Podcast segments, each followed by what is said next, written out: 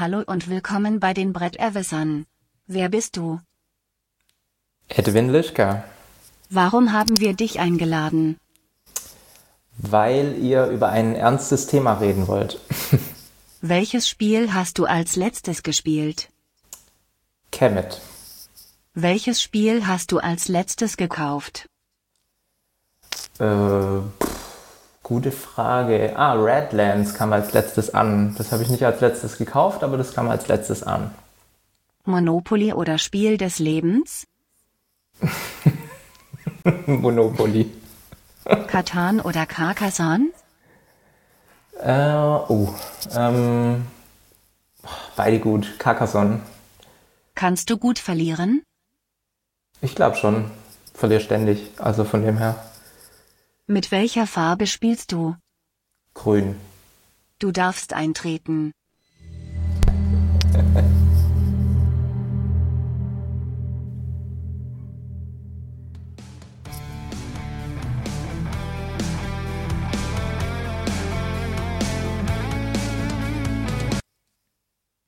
Huch. Oh. Moment, ich spiele das Intro nochmal.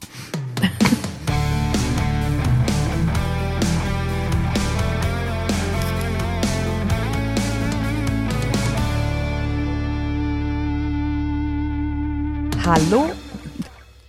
Hallo und herzlich willkommen bei den Bretterwissern. Die Bretterwisser, das sind Arne, Ja, jetzt haben wir alle das Timing komplett verkackt gerade. Egal. René Also bei mir läuft das heute Abend ganz geschmeidig bis jetzt. Und Sonja. Hallöchen. Ja, du musst doch keine Knöpfe drücken. Ich habe gerade gemerkt, ah, wenn man das Soundboard wechselt, während, man, während die Sounddatei noch läuft, bricht er ab. Haben wir jetzt gelernt. Lerneffekt schon eingetreten heute. Gut. Ja, und ich war jetzt schon über den Zenit hinaus, deswegen war ich jetzt zu früh. Was ist denn da heute los? Ja. Sonja, was ist heute los? Was ist denn heute hier los? Ein neues Gastspiel. Schön. Anknüpfend an unsere Frage der Woche von der letzten Woche. Ja, das war jetzt, das war jetzt, äh, da habe ich jetzt mal ein bisschen die Finger im Spiel gehabt. Jetzt, wir haben ja letzte Woche über die äh, Mail von dem Kurt geredet. Ähm, wer das noch nicht gehört hat, springt bitte in Folge 404 zurück, hört euch da an, was wir andiskutiert haben. Und da habe ich ja gesagt, mir müsste mal diesen einen Gast einladen, der da in dieser HR-Doku irgendwo aufgetaucht ist und ich den Namen nicht parat hatte und den Gast habe ich einfach mal ganz frech angeschrieben und gesagt, ob, ob er nächste Woche schon Zeit hätte für uns. Äh, weil, weil, weil ich dachte so, ach, das Thema ist jetzt gerade doch spannend und, äh, und der Edwin hatte ganz schnell, ganz spontan Zeit. Deswegen willkommen hier. Als Familienvater hat man abends öfters mal Zeit, zumindest zu Hause zu sein. Ja, das, das kennen wir ja alle, also zwei Drittel. Hier. Ähm, genau, ich habe dich einfach ganz überfallartig äh, angeschrieben und dann meintest du ja auch, ach, ich, ich kenne euch doch, ich höre euch doch. Da, da habe ich schon gedacht, so, okay, du musst das Projekt gar nicht erklären, das ist schon mal super, fällt schon mal viel, viel Kommunikation am Anfang weg. Äh, Ja. Finde ich, finde ich auf jeden Fall cool. Ähm, Ist auch ganz interessant, euch jetzt quasi äh, so live zu hören. Also nicht als Podcast im Auto, sondern live am Computer. ja, du hast ja leider gesagt, du bist nicht ganz up to date, weil Homeoffice. Genau, ich pendel nicht mehr, deswegen äh, komme ich nicht mehr so viel zum Podcast hören. Ja, ich glaube, das, das geht vielen so, oder? René, dir auch? Ja, ich meine Podcast-Queue ist sehr lang mittlerweile. Ich bin auch schon dabei, einfach Sachen zu löschen, die ich nicht wahrscheinlich nicht mehr hören werde oder die tagesaktuell sind und dann sich in zwei, drei Monaten nicht mehr lohnen. Mhm, genau. Aber das ist cool, wie gesagt, cool, dass das geklappt hat, Edwin. Und jetzt wollen wir mit dir nochmal irgendwie äh, drüber reden, was so, ich, wie nenne ich das, wie nennen wir das denn jetzt, René? So schwierig. Ne, wir haben erstmal Ja. ein schwieriges Thema aufgeschrieben und ähm, die Mail vom Kurt, die haben wir ja letztes Mal versucht, hölzern irgendwie zu beantworten. Ähm, Arne hatte stellenweise auch so ein bisschen, ah, jetzt man darf nichts Falsches sagen, sonst äh, fühlen sich wieder Leute auf den Schlips getreten. Und ja, da Dafür bin wir ich gesagt, jetzt komm, da, oder?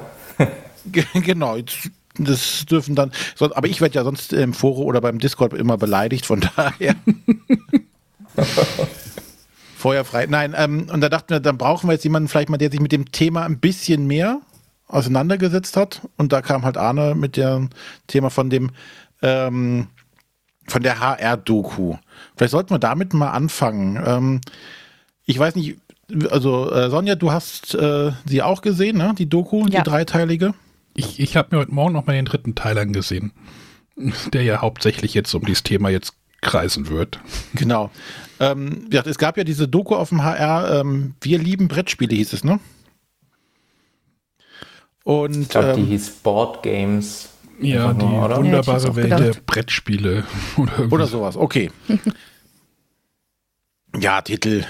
ähm, und äh, ja, da warst du als Gast auch mit dabei und hast dann über das, unter anderem über das Thema, äh, wie wird Kolonialisierung in Brettspielen behandelt.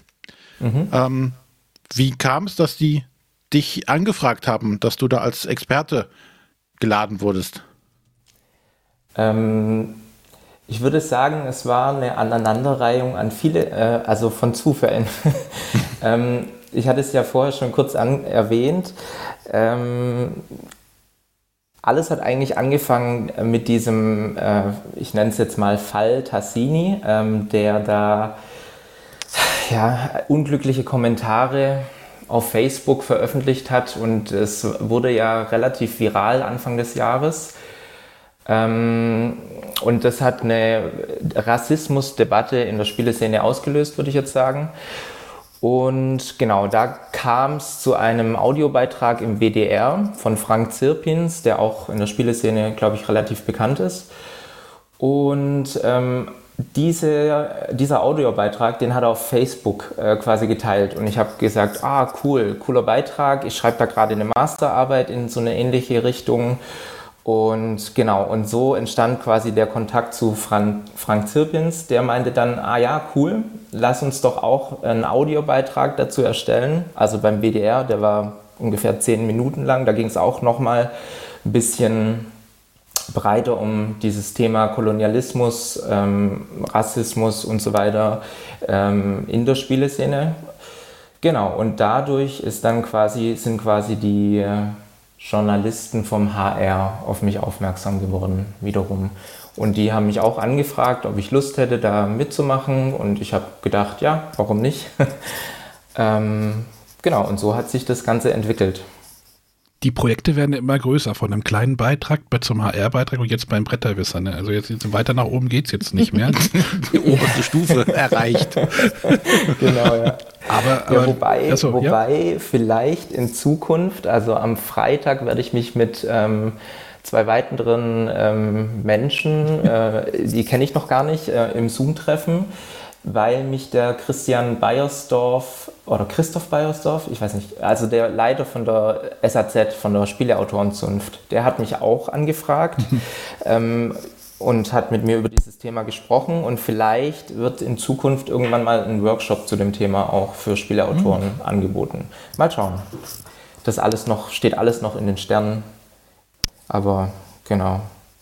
Es gab so ein paar, Inter äh, paar Überlegungen. Aber die Bretterwisser, das ist auf jeden Fall also nochmal ein, eine Stufe über dem HR. ähm, genau, du Wir hast haben Gast kein Geld dafür geboten, dass er das sagt. nur den Fame. Nee, ich bin ein, ich bin ein Fan, würde ich schon sagen. Nicht up to date, aber ein Fan. Das ist, das ist auf jeden Fall gut. Ähm, genau, du hast gerade irgendwie erwähnt, irgendwas mit Masterarbeit und irgendwie, also äh, Experte. Was bist du denn jetzt für ein Experte? Und Ja, gute Frage. Ich habe extra gesagt bei der HR-Doku, dass ich nicht Experte genannt werden will. Ich glaube, das steht auch nirgends dran. Also Experte bin ich, glaube ich, nicht. wir haben ja Experte in unser Ablauf in Anführungsstriche gesetzt. Ich glaube, René war das. Oh, ich ich frage mich eh, wer überhaupt ein Experte für irgendwas ist. Ähm, naja. Ähm, Kenner, genau, was bin Kenner ich? der Was- Materie? Ja, was bin ich? Also ich bin in erster Linie Erziehungswissenschaftler und habe quasi das, die, die Zeit meines Studiums genützt, um mich zum einen mit den ganzen Theorien in der Erziehungswissenschaft, aber auch in der Sozi äh, Sozialtheorie zu beschäftigen und das wiederum alles auf Brettspiele anzuwenden. Das fand mein Professor jetzt nicht ganz so cool an vielen Stellen. Aber ich habe mir gedacht, ich mache jetzt quasi in der, also es war in der Elternzeit, habe ich meinen Master gemacht und ähm, irgendwie wollte ich mir das versüßen und habe quasi mein Hobby äh, im Studium ähm, ja, eigentlich konstant behandelt auf verschiedene Thematiken und verschiedene Ebenen. Ja, das hört man ja öfter, dass irgendwie Brettspieler versuchen, irgendwie ihr, ihr Hobby irgendwie versuchen, da in, in diese Forschung da irgendwie mit reinzubringen oder in dieses, in dieses wissenschaftliche Arbeiten. Also, wer war das? Die Marie von Nordsprecht, die hatte da auch irgendwie äh, Sonja, du wusstest doch. UX-Design in Brettspielen irgendwie. Genau, also, das gibt es ja öfter und äh, das ist auch immer ein spannendes Feld, wie man diese, diese, ne, wie man diese Welten irgendwie beforschen kann, sag ich mal. Ne? Ja, total. Und es ist halt auch, also es ist ein absolutes Nischenthema, aber dadurch wird man auf einmal zu einem Experten.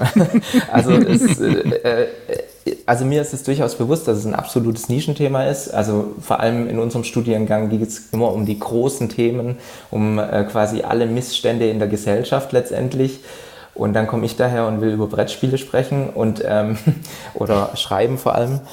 Ähm, ja, aber irgendwie habe ich gemerkt, also es ist trotzdem, also es wird ja trotzdem gehört. Das ist ja das, was jetzt gerade passiert und auch passiert ist schon in der Doku. Und ähm, so ein bisschen wundert es mich aber trotzdem, wie, wie, wie, was für hohe Wellen das eigentlich schlägt, diese Masterarbeit. Ähm, sollten wir noch mal kurz diese, diese Mail von dem Kurt, falls doch jemand jetzt noch nicht, die noch nicht äh, ganz äh, mitgekriegt hat, irgendwie so die Essenz da noch mal rauskramen vielleicht?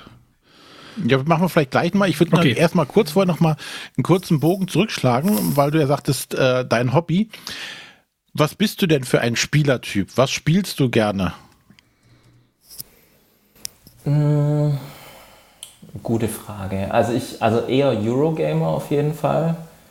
Ähm, auch wenn ich, nee, ich bin eigentlich durchweg Eurogamer. Also ich versuche immer mal wieder ein Ameritrash-Spiel zu spielen, weil ich halt auch mega Bock drauf hätte.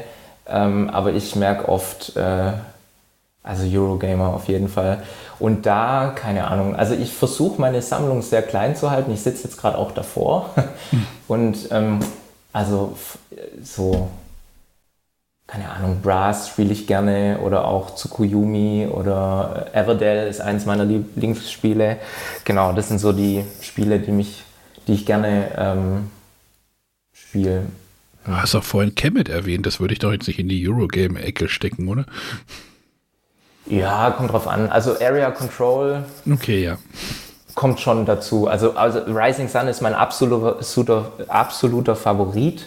Von dem her ist kein Eurogame per se, aber ähm, jetzt auch kein Ameritrash-Game, finde ich. Es ist, ist schon die Thematik, aber es ist halt, ähm, naja, man muss schon mehr denken als würfeln, finde ich. Aber Thema ist dir wichtig. Ja, total, total. Und auch Aufmachung. Also ich finde mittlerweile ähm, kommen so viele Spiele raus, dass für mich quasi das Argument nicht zieht, wenn man sagt, ach ja, das ist super gut mechanisch, aber es sieht halt nicht gut aus, dann muss ich mich auch nicht unbedingt damit beschäftigen, weil bei mir muss quasi das Gesamtpaket so ein bisschen stimmen. Also, keine Ahnung, ich habe, glaube ich, für verhältnismäßig wenig Spiele für einen Brettspieler so um die, also unter 50 mhm. Exklusive Erweiterungen. Und das versuche ich auch so beizubehalten. Mal schauen. Ja, kleine Sammlungen sind was Feines. Ich habe am Wochenende auch mal wieder aussortiert, aber ja, das ist eine andere Baustelle. Kommt wahrscheinlich auch nochmal hier in, in Erwähnung, aber ähm, genau. Aber du Und scheinst ja schon ein bisschen stärker in der Szene drin zu sein, oder? Ich habe als Vorbereitung kurz versucht, äh, nach deinem Namen zu googeln. Und eins der ersten Ergebnisse nach der HR-Doku war tatsächlich äh, die Berlin Brettspielcon, wo dein Name als Unterstützer auftaucht. Oder ist es ein anderer Edwin ähm, Nee, das bin schon ich, ja. Ähm, ja, also wie heißt, was heißt in der Brettspielszene drin zu sein? Also ich bin quasi ähm, bei einem Spieletreff regelmäßig in Schorndorf, wo ich wohne. Sehr toller Spieletreff, kommt vorbei, wenn ihr Lust habt. ähm, genau, ich spiele einmal die Woche mindestens mit meinen Kumpels und ähm, genau, also es ist mein Hobby. Ich habe einen Boardgame Geek Account, also alles, was dazugehört sozusagen. Ich beschäftige mich, mich viel mit Brettspielen auf YouTube, auf, per Podcasts oder genau. Vor allem auf YouTube eigentlich, genau. Also Gut. ja, ich würde schon sagen, ich bin in der Materie drin, in der Brettspielmaterie.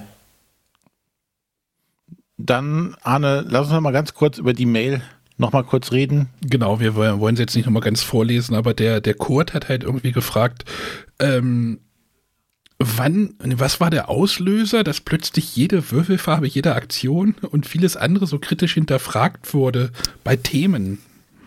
bei Brettspielszenen, äh, bei Brettspielen. Also er sagte dort halt Puerto Rico, die Plantagenarbeiter, Marco Polo, Schwarzer Würfel und äh, Paleo, also die, diese, ich jetzt sage schon, diese klassischen äh, Aufreger.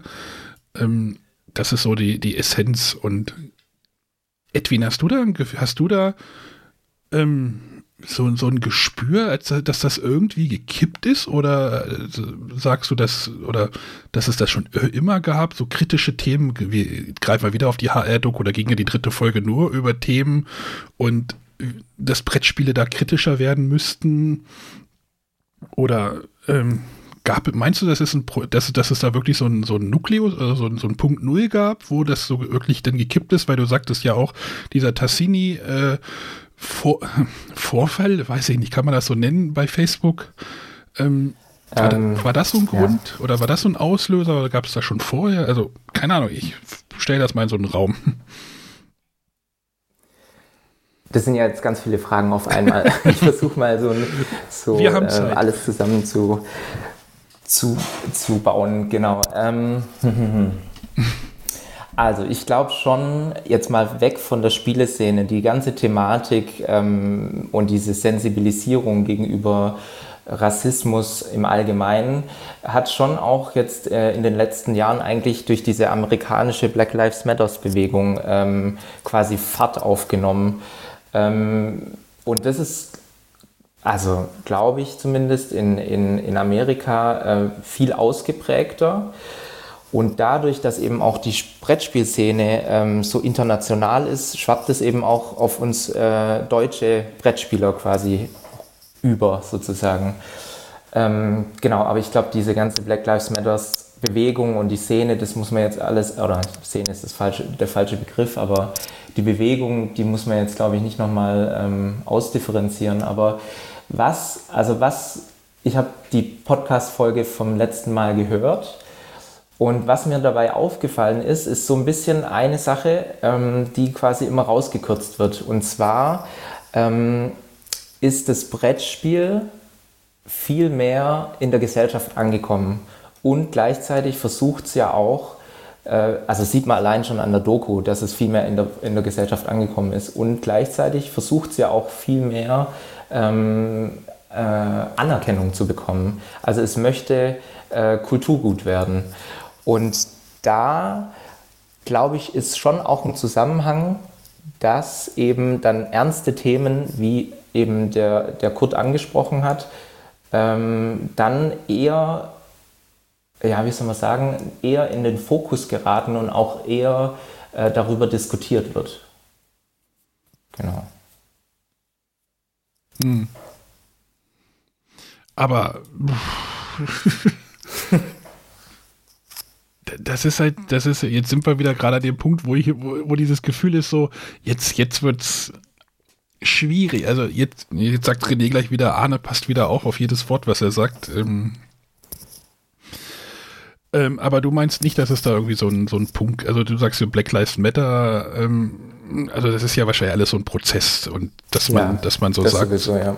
dass man so sagt, so, ey, das und ähm, ja, René, kannst du mal übernehmen? Warum schlingerst du denn so jetzt gerade? Ich weiß nicht, ich weiß nicht, wo wir jetzt, wo wir jetzt, wo wir jetzt hinwollen, wo wir jetzt als nächstes, als nächstes hinwollen. Oder. Naja, aber wie schon gesagt, wir haben jetzt ja diese, diese Diskussion, die immer lauter wird, auch im Netz. Ich glaube, ähm, dass das überhaupt den Weg in die Doku gefunden hat, scheint ja auch ein, ein schon ein, ein großer Schritt in diesem Prozess zu sein, oder? Dass das in dieser Breite überhaupt diskutiert werden kann. Ähm, auf jeden Fall. Also das genau, also ich denke auch, dass es, dass es ähm, wie der Arnex gesagt hat, ein Prozess ist. Und diese Doku ist eben einfach nur ein Teil dieses Prozesses. Und ob es einen Punkt Null gibt, explizit für die Spieleszene, ähm, das kann ich jetzt nicht sagen. Ich würde schon sagen, dieser, dieser Fall Tassini, also Sebastian Wenzel hat es auf, dem, auf, dem, auf der äh, Kulturgut-Spielseite so genannt, deswegen nenne ich es immer so, ob es ein Fall ist oder nicht, ähm, sei dahingestellt. Aber ich glaube, der hat schon noch mal so ein, ein paar Punkte ins Rollen gebracht, ähm, weil ja auch eigentlich die ganze Spieleszene sich dazu nochmal geäußert hat. Also es hat Kommentare gegeben von äh, Dominik Metzler, es hat äh, Kommentare gegeben von ähm, einem Man vs. Meep, also der war ja der, der Jeremy Howard, der hat es ja eigentlich angefangen. Ähm, und da auch Eric Lang, also die ganzen, die ganzen ähm, Größen der Brettspielszene haben sich dazu geäußert und nicht zuletzt natürlich auch die ganzen Verlage, die mit dem Tassini zusammenarbeiten. Also Hans im Glück hat da eine Pressemitteilung rausgebracht äh, und auch, ähm, ja, auch, muss man auch sagen, äh, die, die, die äh, Geschäftsbeziehungen vorerst beendet, beziehungsweise ich glaube mittlerweile sind sie wieder aufgenommen, aber es waren auch so Konsequenzen auf einmal da. Und das ähm, ich weiß jetzt nicht, ob das der, der Startpunkt war für diese Diskussion, aber auf jeden Fall hat er nochmal einen größeren Stein ins Rollen gebracht als zuvor. Also, ja. Aber, aber, kannst du den ja, Fall so. ja mal ganz kurz skizzieren, worum es genau geht, für diejenigen, die das jetzt gar nicht mehr auf dem Schirm haben oder noch nie auf dem Schirm hatten? Hm. Also der, der Daniele Tassini ist ein relativ bekannter äh, Spieleautor, hat Teotihuacan zum Beispiel gemacht ähm, und er hat im Januar 2021, ich weiß das so genau, weil ich das in der Masterarbeit quasi benutzt habe, nicht, dass ich das jetzt alles auswendig lerne, aber ich habe darüber geschrieben. Ähm, genau, also 2021 im Januar hat er quasi auf Facebook, eigentlich in einer privaten Nachricht, soweit ich weiß, äh, eine Diskussion geführt über die Hautfarbe von Orks und dass die in, in Fantasy quasi als schwarz dargestellt wird. Und das sind jetzt alles lose Übersetzungen, also bitte nagelt mich nicht drauf fest. Ich versuche es nur so ungefähr zu skizzieren, mhm. genau. Und ähm, letztendlich hat er ähm, gesagt, er hat viele schwarze Freunde und er würde nicht sagen, dass seine Hautfarbe, dass die Hautfarbe von denen schwarz ist, sondern die hat verschiedene Farben, hellbraun, dunkelbraun, Italiener gibt es, die, die noch dunkler sind als quasi ähm, Menschen aus Afrika. Also so ungefähr hat er das skizziert. Und dann kommt quasi der Knackpunkt. Manchmal, also so ungefähr hat er das gesagt, manchmal nennt er sie dann aber im Spaß auch Negri. Also das Wort Negri im Italienischen kann sowohl schwarzer als auch eben dieses N-Wort, äh, das wir alle kennen und das ich nicht aussprechen muss, ähm, bedeuten. Und dieser Facebook-Post, es war kein Post, sondern eine Nachricht, eine private Nachricht, wurde quasi gescreenshottet und irgendwie äh, veröffentlicht. Und da kommt dieser Jeremy Howard ins Spiel, ähm, ein Afroamerikaner, der quasi ganz klar gesagt hat, okay, ist äh, einer meiner Lieblingsautoren, aber das, was er gerade gemacht hat oder gesagt hat, das geht gar nicht. Und dann kam eben dieser ja, ich muss sagen, es, ist ein, es war wirklich ein Shitstorm. Also er hat einen richtigen Shitstorm äh, aushalten müssen, der Tassini, äh, durch diese, diese, diese ähm, was sagt man dazu, durch diesen ähm, Post. Genau. Ob er jetzt, also er wurde ganz klar als äh, Rassist quasi deklariert und ähm, ich hatte so ein bisschen das Gefühl, und das ist jetzt meine eigene Meinung, dass er, ähm, wie soll man sagen, er wurde davon auch über, überrumpelt. Also es ist nicht okay, was er gesagt hat, aber es, die, die, diese, diese Reaktion darauf, dass er jetzt quasi so ein, also absolut Rassist ist und, und ähm, dass man alle Band, also quasi alle alles, alle Geschäftsbeziehungen und so weiter mit ihm äh, abbrechen muss, das fand ich eine ganz schön krasse Reaktion. Und er hatte auch wenig, also er hatte fast nicht die Möglichkeit, quasi sich zu entschuldigen oder zu, ja, also er konnte sich nicht rausreden im positiven Sinne jetzt, weil irgendwie es, er hat es gesagt und es wurde ihm nicht verziehen.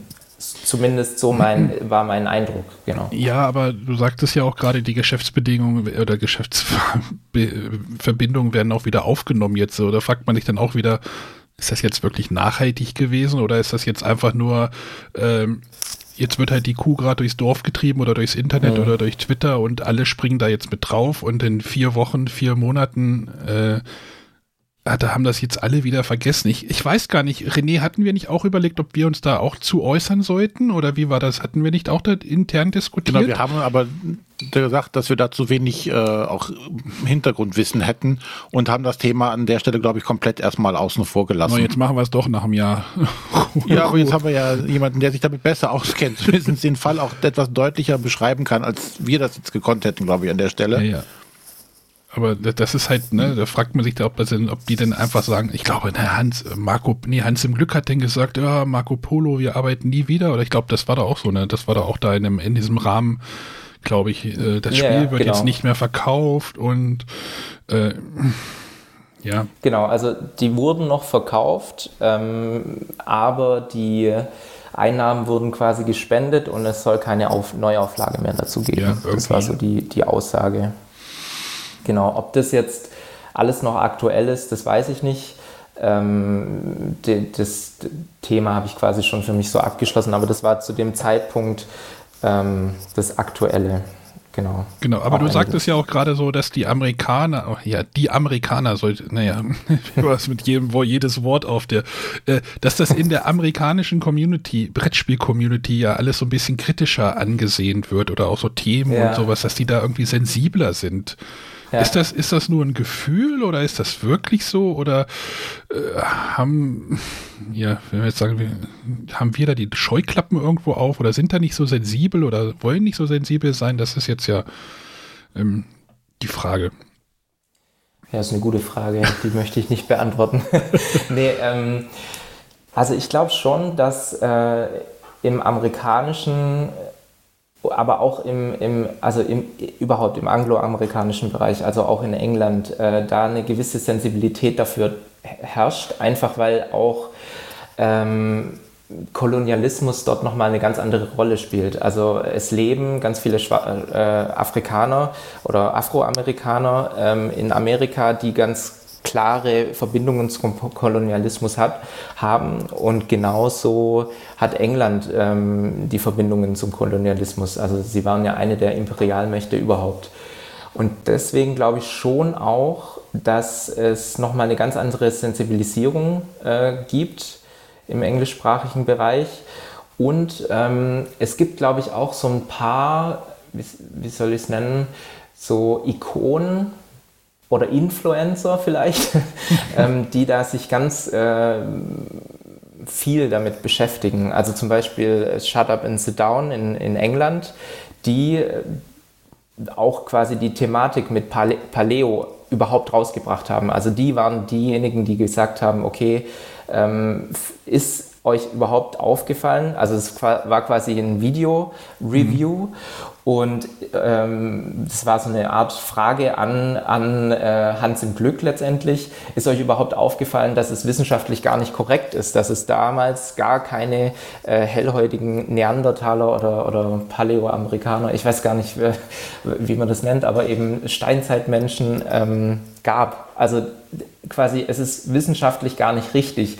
Und ähm, das ist quasi so dieser Aufhänger gewesen bei Paleo und anders auf, auf der amerikanischen Seite gibt es zum Beispiel Jamie Stegmaier, der ähm, Scythe-Autor, der auch ganz viel über diese Themen spricht und auch ganz explizit sagt, er möchte in seinen Spielen äh, Diversität darstellen. Also es gibt äh, zum Beispiel in Tapestry gibt es, ähm, also, oder auch zum Beispiel in Viticulture äh, gibt es ganz viele äh, verschiedene ähm, Menschen. Also die, ich glaube, das sind diese Mama- und Papas-Karten. Und da gibt es zum Beispiel auch einen asiatischen Papa sozusagen, der da ähm, zeigt, äh, also anzeigt, wie, wie man startet. Genau. Und noch ein letztes, ähm, was ja auch, äh, glaube ich, für große Diskussionen gesorgt hat, äh, war Isaac Childress, der äh, mit Frosthaven ja den größten Kickstarter ever äh, finanziert bekommen hat.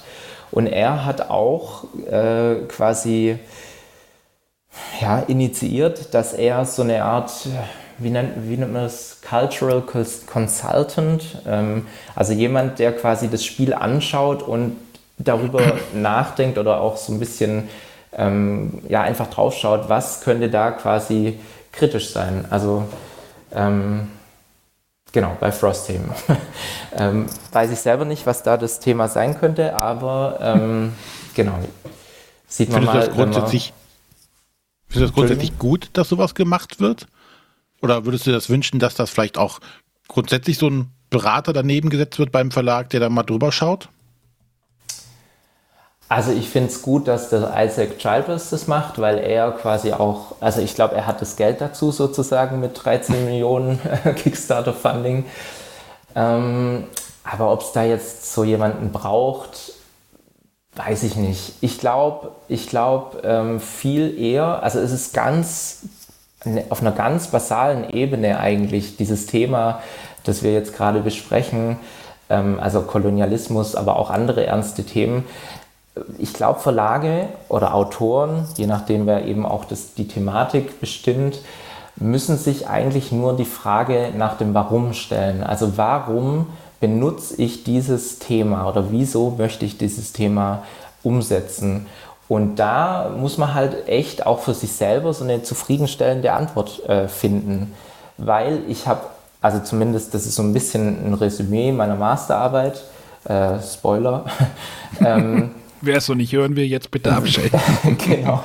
Wer die 80 Seiten dann lesen will. ähm, dass eben, also diese Frage nach dem Warum nicht ausreichend gestellt wird. Also oftmals werden Themen genommen, wie zum Beispiel Kolonialismus, ähm, um so ein gewisses, und das, da wiederhole ich mich, glaube ich, das habe ich auch in der HR-Doku gesagt, um so ein gewisses äh, Setting zu kreieren, so ein gewisses exotisches Setting zu kreieren. Und man merkt dabei aber nicht, dass man so, also quasi dieses, diese kolonialen Denkmuster, die sich vor hunderten von Jahren äh, etabliert haben, dass man die damit reproduziert. Also quasi, ähm, also genau, die Frage ist auch so ein bisschen, wie tief soll ich jetzt einsteigen? ähm, aber naja, wenn die Frage, ja, wenn die Frage letztendlich nur beantwortet wird, weil ich eben äh, das Thema cool finde, aber damit jetzt nicht unbedingt auch was ähm, auslösen will beim Spieler, dann muss ich sagen, ah, da, das wäre besser, dann sich ein anderes Thema vielleicht zu überlegen. Und die Krux an der Sache ist ja, dass die Themen, also explizit das Thema Kolonialismus, ja ganz oft auf Eurogames übergestülpt wird. Und da muss ich sagen, also wir wissen alle, die allermeisten Eurogames, die könnten, also wie, wie nennt man das, dieser Pommesbuden-Test, mhm. es könnte auch ein ganz anderes Thema sein. Ähm, und das ist so ein bisschen die Krux an der Sache, dass es dann trotzdem Kolonialismus sein muss und dann aber oftmals äh, okay, äh, äh, oftmals schlecht umgesetzt. Also es ist einfach schlecht umgesetzt. Sorry. da, Genau, also vielleicht, vielleicht nochmal den Pommesbuden, ja, ist es Pommesbuden-Test? Ich weiß es nicht, aber es wird irgendwie versucht, äh, was wäre, wenn man das Thema mit einer Pommesbude irgendwie umsetzen würde? Würde das auch funktionieren? Und das würde wahrscheinlich bei vielen, vielen, vielen Eurogames einfach auch funktionieren. Also, ich genau. weiß, weiß, nicht, irgendwie Katan, du nimmst einfach irgendwie, du breitest deine Pommesbuden aus und handelst mit dem anderen Pommesbuden irgendwie um Salz oder weiß ich nicht, keine Ahnung. hast einen Städtegrid oder sowas. Aber Edwin, was meinst du, warum greift man denn, greifen denn Verlage zu diesem Thema? Weil es einfach ist, weil es verklärt oder weil es verklärt ist? Romantisiert? Ähm, ja, also das sind zwei Stichworte, die ich auf jeden Fall auch ähm, benennen würde. Also ich glaube schon, dass äh, Kolonialismus in Brettspielen oftmals sehr romantisiert wird in der Anleitung von Maracaibo wird es auch explizit so ausgedrückt. Also äh, sie stellen ein romantisiertes Bild des Kolonialismus dar, Das ist quasi eine Fußnote auf der letzten Seite. Ich weiß nicht, ob das irgendjemand durchliest, außer ich, aber ich habe es mir durchgelesen. Ähm, und das ist genau das Kritische daran. Also, dass man quasi eine Zeit, die für viele Menschen äh, einfach, also ganz äh, einfach Leid bedeutet hat, hat, dass man das eben in einer romantisierten ähm, Form darstellt und gleichzeitig auch ähm, nicht darauf achtet, aus welcher Position man das rausmacht. Ähm, also es sind ja nämlich oftmals quasi europäische oder ähm, ja eigentlich sind es vorwiegend europäische Autoren, die eben diese oder Verlage, die diese Themen dann ähm, umsetzen in, in Brettspielen. Und da frage ich mich schon auch, ist es dann, weil, also die, also ich glaube 2000, als Puerto Rico rausgekommen ist, da gab es schon auch einen Aufschrei, der war nicht so groß, aber ich glaube, da hat man erstmal so, wie soll man sagen, also das ist einem erstmal nicht aufgefallen, dem, dass das ein äh, schwieriges Thema ist. Und ähm, ja, also Puerto Ja, aber Rico dass das keinem auffällt, liegt das nicht vielleicht auch daran, dass jetzt, also wenn ich auf meine Schulzeit zurückblicke, das Thema Kolonialisierung, weiß ich nicht, ob das überhaupt stattgefunden hat.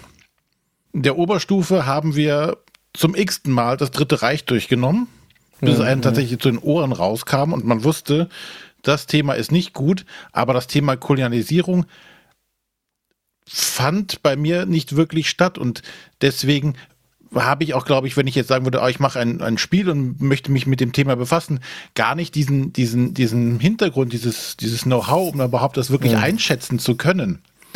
Während du ja sagtest, dass jetzt hier die, äh, zum Beispiel die ähm, Engländer, bei denen das ja, wo in Anführungszeichen so das, das rote Tuch wahrscheinlich im, im Geschichtsunterricht ist, ähm, da sind die natürlich dann viel sensibilisierter als wir. Ja, das glaube ich durchaus. Also das ähm, ich glaube, ähm, oder es war doch auch so, dass äh, Deutschland sich ganz lange nicht als Kolonialmacht äh, quasi auch bezeichnet hat und äh, es noch immer diese, diese Auseinandersetzung mit Namibia und den Herero mhm. Äh, damals, äh, ich weiß gar nicht, ob das mittlerweile geschlichtet wurde. Nee, da war jetzt ja vor einigen Wochen auch nochmal wieder was, da hat sich glaube ich irgendwas, war, war es glaube ich jetzt 100 Jahre oder so, ich weiß es gar ja. nicht, könnte irgendwie hinkommen, ja. Hm? Ja, ja, aber ich glaube ganz klar, also wie du sagst, der Diskurs in Deutschland ist ganz klar, wir sind keine Kolonialmacht, waren das nie, wir haben damit nichts zu tun sozusagen und deswegen beschäftigt man sich auch als Gesellschaft oder auch als einzelnes Individuum nicht so intensiv mit dem Thema. Ähm, genau, und Deswegen kann ich mir schon auch vorstellen, dass das Thema dann öfters mal in Brettspielen vorkommt. Warum aber das Thema dann so häufig vorkommt, also relativ gesehen, ähm, in, der, in der Top 100 gibt es ja sechs Spiele, die explizit mit dem Thema Kolonialismus ähm, quasi sich damit beschäftigen und das finde ich im Verhältnis schon, also Top 100 BG, Board Game Geek quasi, ähm, das finde ich schon enorm eigentlich. Ähm, ja, Davon Wobei, da muss ich immer an Tom Wessel denken, der irgendwann mal genervt in die Kamera brüllte, dass er kein äh, Trading in the Mediterranean mehr haben möchte, also kein Handelsspiel, das im Mittelmeerraum spielt, weil da gäbe es so viele von, die Leute sollten sich mal andere Themen überlegen. Ja, das, jetzt, jetzt greifst du mir, jetzt grätschst du mir quasi rein. Ist das, äh, ich will jetzt nicht Devil's Advocate hier spielen, aber müsste man denn nicht auch kritischer mit, mit Mittelalterthemen umgehen und mit, mit den, ja, Themen der Antike? Äh, das äh, ist ja wahrscheinlich einfach so eine ent zeitliche Entfernungssache, ne? Die, wo es dann einfach pauschalisierter noch wird. Ähm, oder ne, müsste, ja. müsste man dann nicht all das, das fast quasi dann ganz aufmachen und sagen so, naja, so ein, ich, ich weiß jetzt, keine Ahnung, äh, Spiel im Mittelalter, äh, Säulen der Erde oder sowas, ist das nicht auch ein furchtbar brutales Spiel oder ne? hm. keine Ahnung, also Ihr hattet in der letzten Folge auch Brass genannt, finde ich auch ein gutes Beispiel. Also es wurde ja damals auch äh, ganz klar ausgebeutet, die Menschen, die dort in den Fabriken gearbeitet mhm. haben. Und ich glaube, so ein bisschen die Frage, die da drunter liegt, ist eigentlich, wie ernst nehmen wir oder nehme ich jetzt persönlich äh, Brettspiele? Und ich muss sagen, ich nehme Brettspiele, glaube ich, sehr ernst. ähm, und ja, es ist so ein bisschen, ja, man will ja auch nicht den Spaß am Spielen verlieren. Das will ich, ich will keinem den, den Spaß verderben. Aber ich glaube schon, dass Menschen, die halt auch damit Geld verdienen, also explizit Verlage und Autoren, sich da schon auch nochmal äh, intensiver mit den Themen auseinandersetzen müssen, die quasi äh, sie verwenden. Also ich möchte jetzt mal ein positives Beispiel für Kolonialismus nennen, in Brettspielen, das nämlich in der HR-Doku leider ausgeschnitten wurde. Da haben wir eine Stunde tolle Aufnahmen gemacht, aber leider wurde es alles rausgeschnitten. Und zwar ähm, das Spiel Pax Pamir. Das finde ich echt ein gutes Beispiel, weil, also Pax Pamir, sagt es euch was oder Sonja hat zu Hause rumliegen. Bei mir, genau, bei mir ist es gerade eingetroffen, aber ich habe es noch nicht mehr geschafft, es richtig auszupöppeln, muss ich gestehen. Okay, also du, du wirst es genießen, sage ich dir gleich. Es ist ein okay. wunderschönes Spiel. Punkt 1. nee, ähm, das Spiel ist von Cole Worley und was ich nicht wusste bis zu meiner Masterarbeit, er ist studierter Historiker. Ist schon mal eine ganz gute äh, Kombination. Äh, in dem Spiel ähm, geht es um das große Spiel, also so es ist quasi eine geschichtliche Zeit in, in Afghanistan, wo ähm, verschiedene Mächte, also ich glaube äh, die Russen, die Engländer und die Afghanen selber quasi um die Macht so ähm, kämpfen, beziehungsweise da eben äh, sich gegenseitig ausstechen. Ähm, genau, und bei Pax Pamir ist es so, dass quasi dieses, dieses Thema total also auf je, also alles spürt quasi. Der, der Cole Worley hat sich dafür quasi in Archive vergraben und hat akkurate äh, Porträts von den jeweiligen Akteuren von damals rausgesucht, also sowohl Afghanen als auch Engländer und so weiter. Er hat quasi zu jedem, äh, ähm, zu jedem Akteur einen Flavortext. Er hat äh, sowohl also so ein Intro Text als auch ein Outro-Text. Also es sind, es sind ähm, man merkt, diese Thematik, die lag ihm am Herzen und er hat es so gut wie möglich umgesetzt und er hat sich ganz viel dabei gedacht. Und das ist genau der Punkt, äh, den, äh, den ich dann auch als Spieler sozusagen spüre. Ähm, Gleichzeitig ist es auch ein total abstraktes Spiel. Also äh, man, man, fühlt ja nicht immer die ganze Thematik durchweg, aber wenn man sich damit beschäftigen will, dann schafft, äh, also dann hat es Cole Worley auf jeden Fall geschafft, ähm, mit Pax Pamir ein gutes Beispiel dazu, dafür zu finden, äh, zu machen oder zu designen, so rum. Ja, wenn wir jetzt mal von, von dem Einzelnen oder von dem Thema an sich mal mehr in das kleinere Detail gehen. Was ja auch jetzt oft kritisiert wird, war, dass dann auf einmal ein brauner Spielstein für einen Arbeiter benutzt wurde oder was auch immer, ein schwarzer Würfel für irgendwas.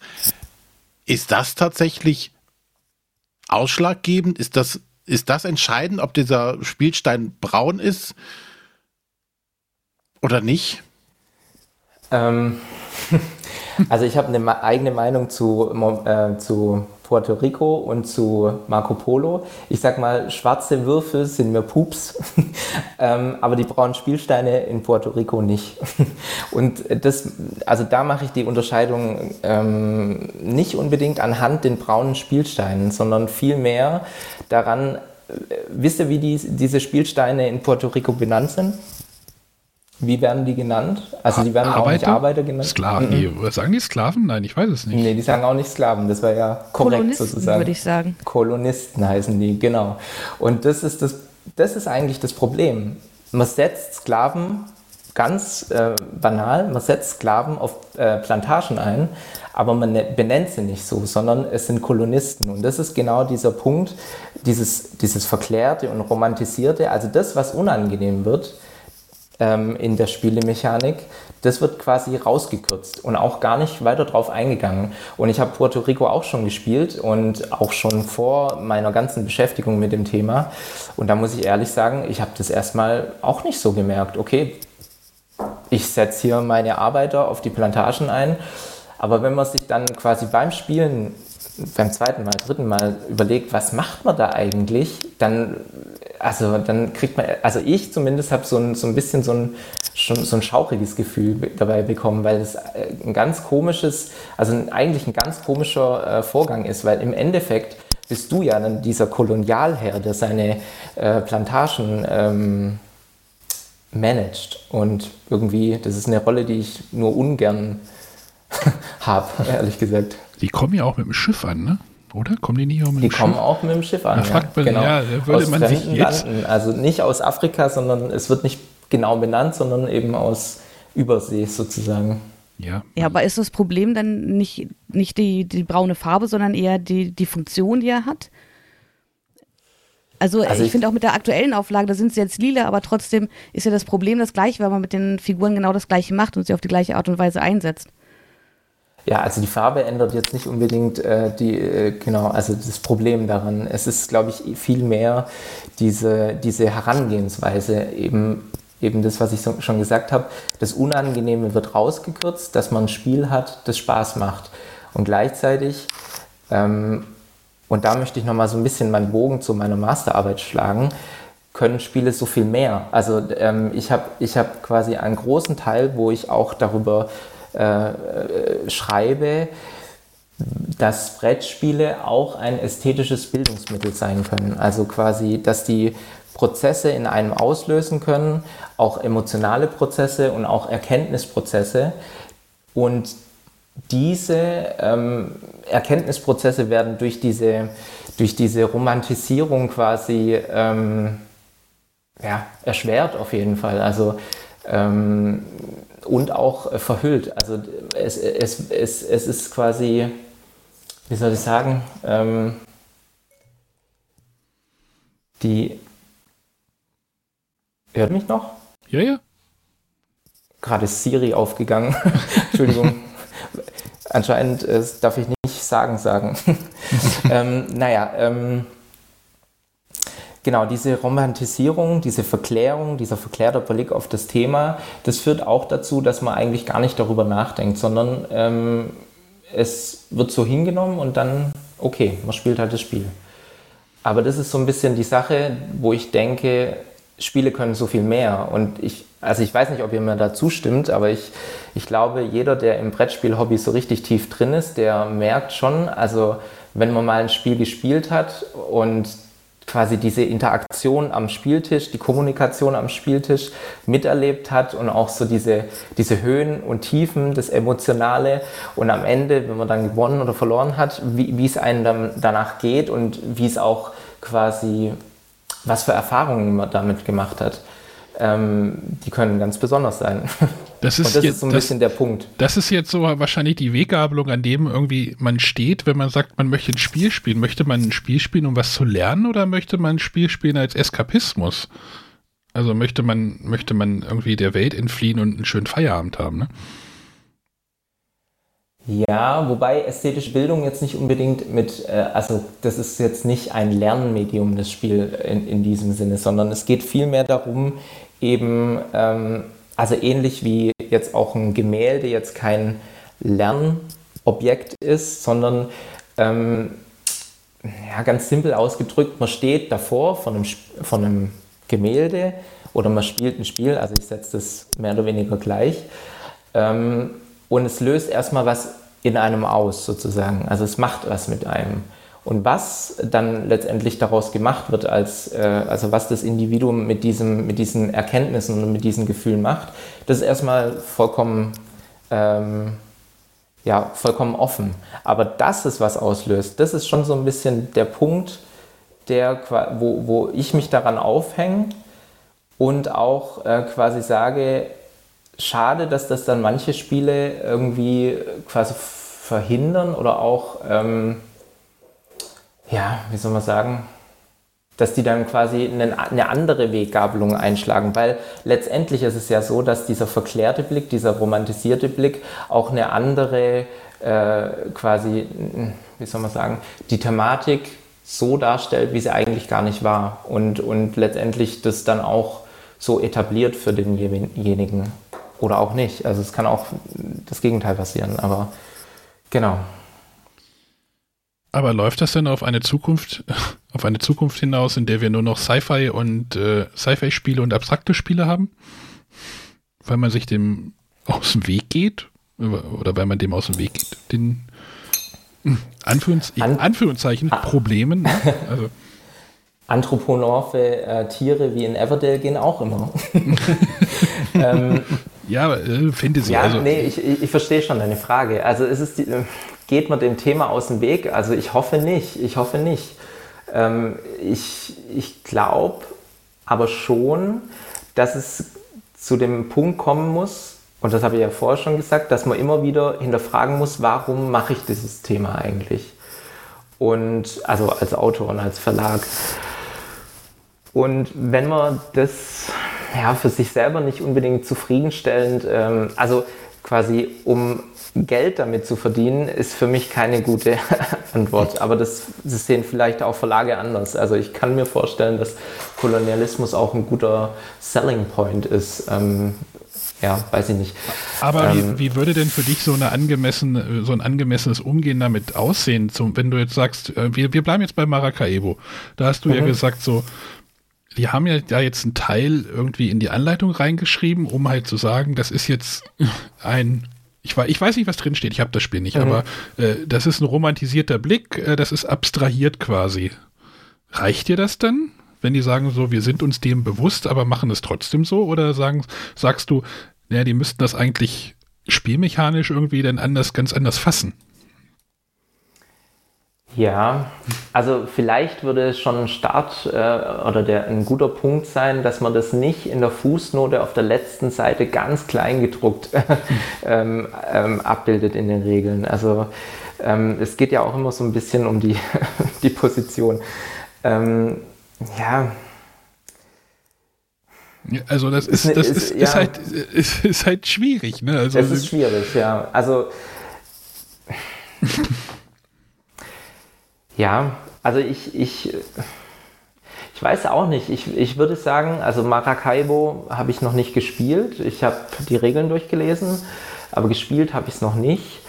Ähm, ich weiß nicht, ob ich das Thema äh, dann äh, nicht brauchen würde. Äh, es ist halt so ein bisschen die Problematik, wie gesagt, dass bei Eurogames oft die Thematik äh, eigentlich sekundär ist. Und dann, weiß nicht, dann kann man auch eine andere Thematik nehmen. Also es, es würde mir jetzt nicht so schwer fallen, Maracaibo mir irgendwie, ja, gut, nennen wir das Thema Sci-Fi im Weltraum vorzustellen. Gleichzeitig, ähm, also um vielleicht nochmal ein anderes Thema, äh, ein anderes positives Beispiel zu nennen, ähm, Spirit Island kennt ihr ja wahrscheinlich auch, oder? Mhm. Mhm da hat der Autor auch ganz explizit quasi dargestellt, warum möchte ich das Thema Kolonialismus benutzen, weil er möchte quasi dieses eurozentristische äh, Denken oder in Brettspielen so ein bisschen aufbrechen. Also er hat so eine ähnliche, also er hat in den Regeln äh, ähnliche Gedanken formuliert wie wir jetzt im Podcast. Also er hat äh, quasi dieses Thema ähm, oftmals, also er hat Spiele mit Kolonialismus gespielt und es ist ihm komisch ein bisschen, ein bisschen komisch vorgekommen und ähm, er wollte eigentlich mal so ein bisschen das Gegenteil machen. Was wäre, wenn äh, quasi Kolonialisten ankommen und dann auf Gegenwehr stoßen? Das wird ja eigentlich in keinem anderen Spiel so dargestellt. Also quasi schon eine fiktive ähm, Historie, aber gleichzeitig auch nochmal so ein bisschen ein Denkanstoß. Ähm, ja, das ist eine gute Frage. Würde mich das stören, wenn es ein anderes Thema ist oder könnte ich mir ein anderes Thema vorstellen? Beziehungsweise müsste alles dann Fantasy und Sci-Fi sein.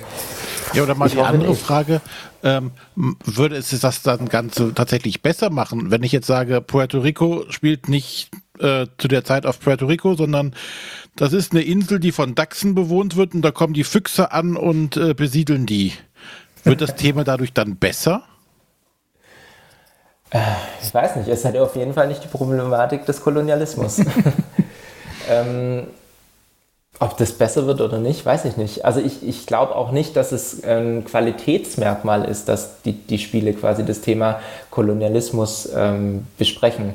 Also und vielleicht noch ein kleiner Einschub, wir sprechen ja jetzt viel über Kolonialismus, ist auch mein Thema, aber es gibt ja viele andere Themen, die wirklich schwierig sind, die man auch besprechen könnte an dem Punkt. Also äh, Gendern und so weiter. Ähm, genau. Also es ist echt eine schwierige Frage. Ich, äh, ich bin glücklicherweise nicht in der Position, dass ich das entscheiden muss, was für Themen wir auf Brettspielen ähm, in Brettspielen umsetzen muss, sondern in der Position, der halt, die halt ähm, auch mal Kritik übt. ähm, ja. Um jetzt mal vielleicht nur so einen, so einen kleinen Abschluss um das Thema mit Kolonialisierung zu machen. Ähm, was ich stellenweise aber viel viel schlimmer finde, als ähm, dass, dass man solche Themen andiskutiert. Das hatten wir letztes Mal schon gesagt. Ähm, ich finde es ganz wichtig, dass man über diese Themen spricht und so wie wir das jetzt hier machen, in einer äh, lockeren und offenen Runde und jeder kann seine Meinung kundtun. Aber ich finde, manchmal ist es, oder wie, wie, wie so oft bei so Themen, sobald das irgendwo im Netz kursiert, hat man immer das Gefühl, das ist jetzt ein, ein Minenfeld, in das ich mich begebe. Absolut, ähm, ja. Und Arne Angst hat überhaupt irgendwas Was? zu sagen, ja, weil ja. er könnte ja überspitzt, ähm, jemanden da auf, auf den Schlips treten. Ähm, ich finde es schade, dass man diese Diskussion da so gar nicht mehr so, so unbefangen führen kann. Total, total. Ich, also vielleicht eine kleine Anekdote dazu. Ich habe ja vorher erwähnt, dass dieser Frank Zirpins diesen WDR-Beitrag äh, von, von Tassini veröffentlicht hat und ich habe darauf auf, in Facebook auf der Brettspielwiese geantwortet und habe geschrieben, ähm, danke für den Beitrag. Äh, ah, ich, ich, ich beschäftige mich in meiner Masterarbeit mit einem ähnlichen Thema äh, und habe dann so, glaube ich, so zwei, drei Stichwörter, Kolonialismus, ästhetische Bildung und so weiter genannt. Und was das ausgelöst hat auf Facebook, also einfach in so einem Thread, also es war ein ganz neutraler Beitrag. Ich beschäftige mich damit und dann habe ich erstmal, also es waren bestimmt, also lass mich lügen, aber also mindestens 30 Kommentare, die dann irgendwie auf diese, das war ja nicht mal eine Diskussion, die ich ausgelöst habe, sondern einfach nur ein Kommentar, danke, ich beschäftige mich damit, fertig. Und dann kam eben sowohl diese, oh toll, dass das irgendwie gemacht wird und gleichzeitig kamen mindestens genauso viele, die sagen, boah, so, also vollkommen übertrieben, äh, vollkommen überflüssig, irgendwie, äh, also auch, also wirklich auch Rassi also das sieht man jetzt nicht im Podcast, aber ich habe auch einen migrantischen Hintergrund. Meine Mama kommt aus Thailand und das sieht man auch im Facebook. ähm, und kamen auch echt, also harte Kommentare in der Brettspielwiese, wo ich gedacht habe, okay, also das habe ich jetzt überhaupt nicht erwartet. Ähm, und ich muss auch sagen, diese, diese Diskussion, auch im Fall von Tassini, ähm, ich finde es schade, dass es so ausartet oftmals in jeg jeglicher Hinsicht. Also ich finde auch, wenn man jetzt so arg auf seine Meinung besteht, egal ob es jetzt quasi, egal welche Richtung, also muss man ja nicht ausdifferenzieren, dann ist es echt schwierig. Ähm, ja, weil eben dann keine Diskussion, sondern ein Shitstorm entsteht. Ja, schöne Grüße an die Brettspielwiese. Ich bin da rausgeflogen irgendwann mal. Ja. Weil ich einmal für den Podcast äh, einen Aufruf gestartet habe. Irgendwie, es ging, glaube ich, um Spiel des Jahres raten. Da sollten noch, ähm, ne, da machen wir ja mal die Umfrage für die Hörer auch. Und die können uns per WhatsApp eine Nachricht schicken und da gab es dann auch eine ja. Riesendiskussion. Ich würde ja äh, die Daten missbrauchen von den Hörern und naja, dann bin ich rausgeflogen. Ja, also auf den Kommentar wurden auch einige dann gebannt. Nicht von mir, sondern von irgendwelchen Admins, weil die echt also absolut unter der Gürtellinie waren. Und naja, also ich verstehe es auch nicht. Ich war, ich, war, ich war sehr naiv bis zu dem Zeitpunkt, glaube ich. ich. Ich dachte immer, Brettspiele, das sind nur gute Menschen. Äh, nein. Das haben wir in der ersten, beim ersten Podcast-Folge schon kennengelernt, dass das nicht immer nur liebe Menschen sind. Ja, ja. Sehr meinen, nennen wir sie meinungsstark. Ja. Ja, man kann ja eine Meinung haben, aber man muss sie nicht immer sagen. das wäre ja auch langweilig, aber nee, äh, hm, hm, hm, ja. Ja. Naja, das war jetzt ein Kommentar. Ja, jetzt haben wir ja auch noch, du sagst eben, es gibt noch andere Themen, unter anderem ja auch äh, zum einen das, das Thema Gendern, aber auch Diversität was mhm. ja jetzt ja auch, oder wo jetzt ja auch ganz viele Leute drauf aufspringen oder ganz viele Verlage drauf aufspringen und das versuchen umzusetzen. Ähm, denkst du, dass das funktioniert so oder? Mm, also ich glaube schon, dass äh, Diversität in Brettspielen darzustellen äh, auf jeden Fall ein richtiger Schritt ist. Ähm, äh, was das jetzt konkret verändert, das kann ich jetzt nicht benennen, aber ich glaube, ähm, die Punkte, also quasi, wie soll man sagen, wo fange ich da jetzt am besten an? äh, ich glaube, also zum einen, Diversität ist schon so ein bisschen so ein Gegenpol, ähm, dass man jetzt quasi Diversität in Brettspiele einbringt zu diesem ganzen Thema Kolonialismus und Rassismus, klar, also ist so ein, ein gewisser Gegenpol. Ich glaube schon auch, dass es ein äh, gewisser Hype ist, also klar, Diversität, wenn das jetzt nicht so verankert wäre in der Gesellschaft und auch nicht ähm, quasi medial so eine Aufmerksamkeit bekommen würde, dann würde das nicht in Brettspielen so breit umgesetzt werden. Aber ich glaube, also ich hatte es ja auch vorher ähm, äh, erwähnt, es gibt schon auch Autoren oder Verlage, die darauf viel Wert legen und auch damit was äh, erreichen wollen. Und ähm, es geht ja auch immer bei dieser Diversitätsfrage geht es immer auch um diese äh, Repräsentation. Also wie werde, werden Menschen in Spielen oder auch in den Medien und so weiter, also überall repräsentiert. Und die Frage ist halt, ähm, wird durch diese Repräsentation eigentlich so ein bisschen ähm, die, die Gesellschaft wiedergespiegelt oder wird da nur ein bestimmter Teil der Gesellschaft wiedergespiegelt? Und kann diese Repräsentation, wie sie jetzt gerade ist, oder sag mal, sehr, wenn sie sehr einseitig ist, kann sie dann auch dazu führen, dass Menschen ausgeschlossen werden? Nicht unbedingt aktiv, aber so ein bisschen passiv. Also jetzt um nochmal das Thema Kolonialismus aufzugreifen, wenn man jetzt Puerto Rico mit jemandem spielen würde, der wirklich auch ähm, ja, karibische Wurzeln hat, würde ihm das quasi gut gefallen an der Stelle oder eben würde er sich da so ein bisschen unwohl dabei fühlen? Und das ist so die, die, äh, ja, die Thematik, glaube ich, bei dem ganzen Diversitätsthema. Ja, aber wenn ich, wenn ich da mal ganz kurz quasi in die Gegenrolle schlüpfen würde, ähm, mhm. kann ich ja auch genauso argumentieren, na, jetzt äh, habe ich hier ein Spiel, äh, da sind alle äh, 50 äh, Nationen abgebildet, äh, Männer, Frauen, äh, diverse Geschlechter, Leute mit Behinderung, Leute ohne Behinderung. Und dann kann ich auch immer sagen, das entspricht aber überhaupt nicht meiner Realität. Mhm. Ich fühle mich dann auch langsam nicht mehr abgeholt, weil warum auch immer in meiner Realität, ähm, habe ich vielleicht weder äh, Asiaten noch Afrikaner in meinem Umfeld. Warum sind hier auf einmal die Hälfte der Leute Afrikaner und äh, Asiaten? Das passt ja dann auch nicht zu meiner Realität. Ja, ja, genau. Es passt nicht zu deiner Realität. Das sagst du ja ganz gut. Aber es würde zum Beispiel zu meiner Realität passen. Und das ist ja die, die Sache, dass es quasi für die jeweiligen Personen ähm, in der Gesellschaft passen sollte. Also nicht nur für das Individuum, ist klar. Es gibt mhm. Menschen, die quasi in einem kleinen Dorf wohnen, wo viele Menschen eben äh, schon immer dort gewohnt haben und wenig ähm, äh, migrantischer Hintergrund herrscht. Und für die ist dann dieses Spiel vielleicht ein bisschen äh, komisch. Aber ähm, für mich wiederum in dem Fall jetzt nicht. Und ich glaube für andere Personen dann auch wiederum nicht. Also es ist immer so ein bisschen, klar, also ich verstehe schon, worauf du hinaus willst. Also es gibt, gibt immer jemanden, der sich quasi daran äh, den Kopf stößt, sozusagen.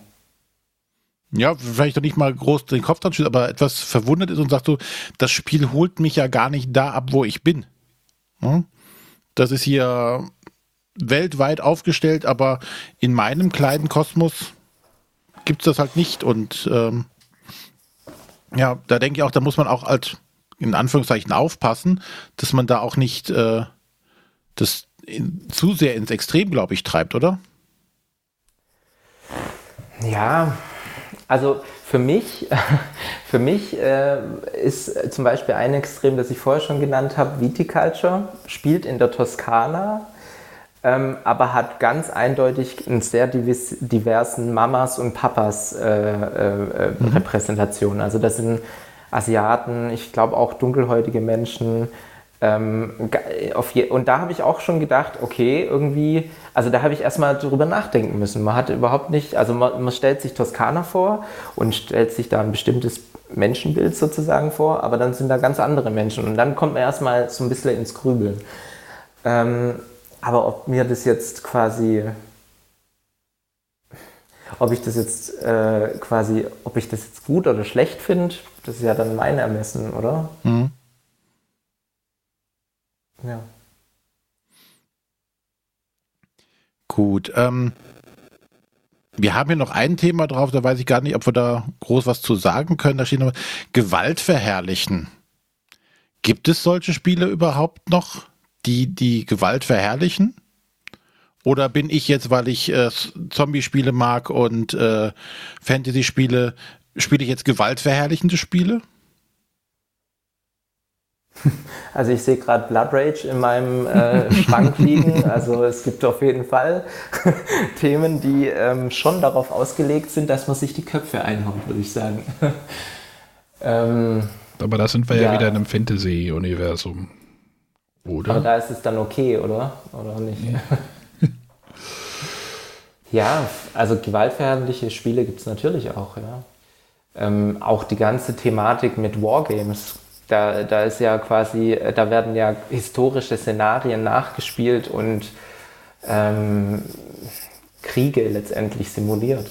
Und ähm, ich habe jetzt keinen Bezug zu Wargames und möchte da auch jetzt nicht drüber urteilen. Deswegen, also ich, ich habe kein einziges Wargames jemals gespielt. Vielleicht Risiko, wenn man das dazu nicht zählen kann. Wahrscheinlich nicht. Oh Gott, jetzt kommt der Riesenshitstorm.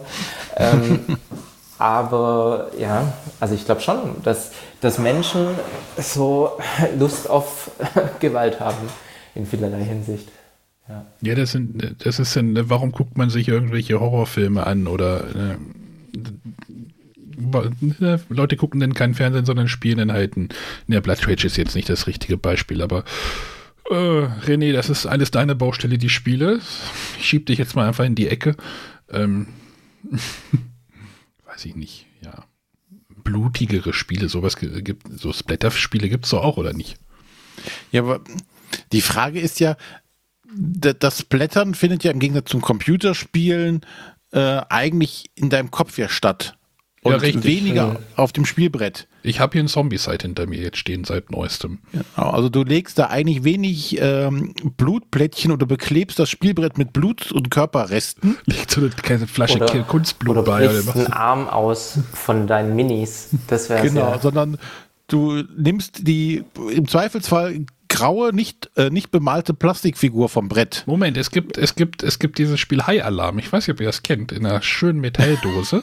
Da sind so Lego-Technik-Männchen, so Lego-Technik-ähnliche Männchen und der letzte wird immer, der, dem wird immer ein Körperteil abgefressen.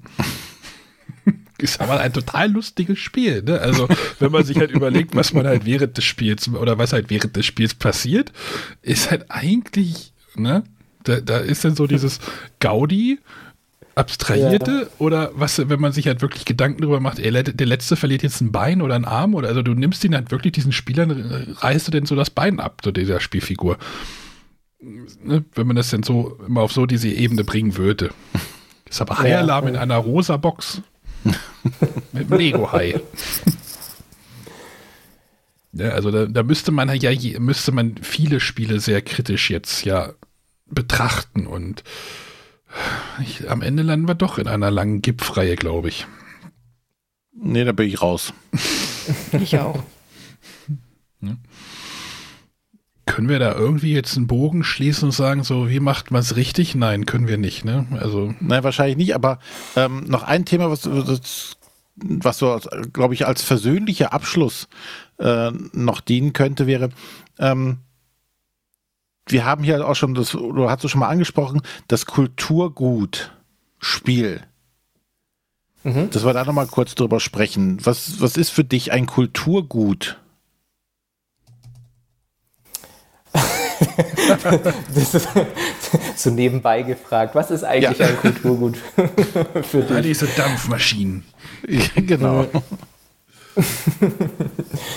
ähm, ja, also das Thema habe ich in einem Studienprojekt äh, sehr ausdifferenziert äh, be behandelt und letztendlich ist für mich äh, das Spiel ein Kulturgut, weil es eben ein Teil ähm, der Gesellschaft ist in der erster Linie ähm, und auch, ähm, was man nicht vergessen kann, darf schon immer ein Teil der Gesellschaft ist. Also der Mensch,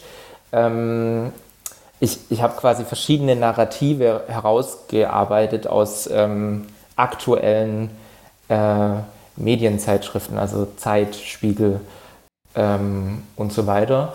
Und ein Narrativ ist eben, der Mensch spielt schon immer. Und das ist ja auch, ähm, also es, es, stimmt ja einfach. Also die, die ältesten Funde sind äh, teilweise so, also Musikinstrumente, aber auch Spielsteine oder Würfel.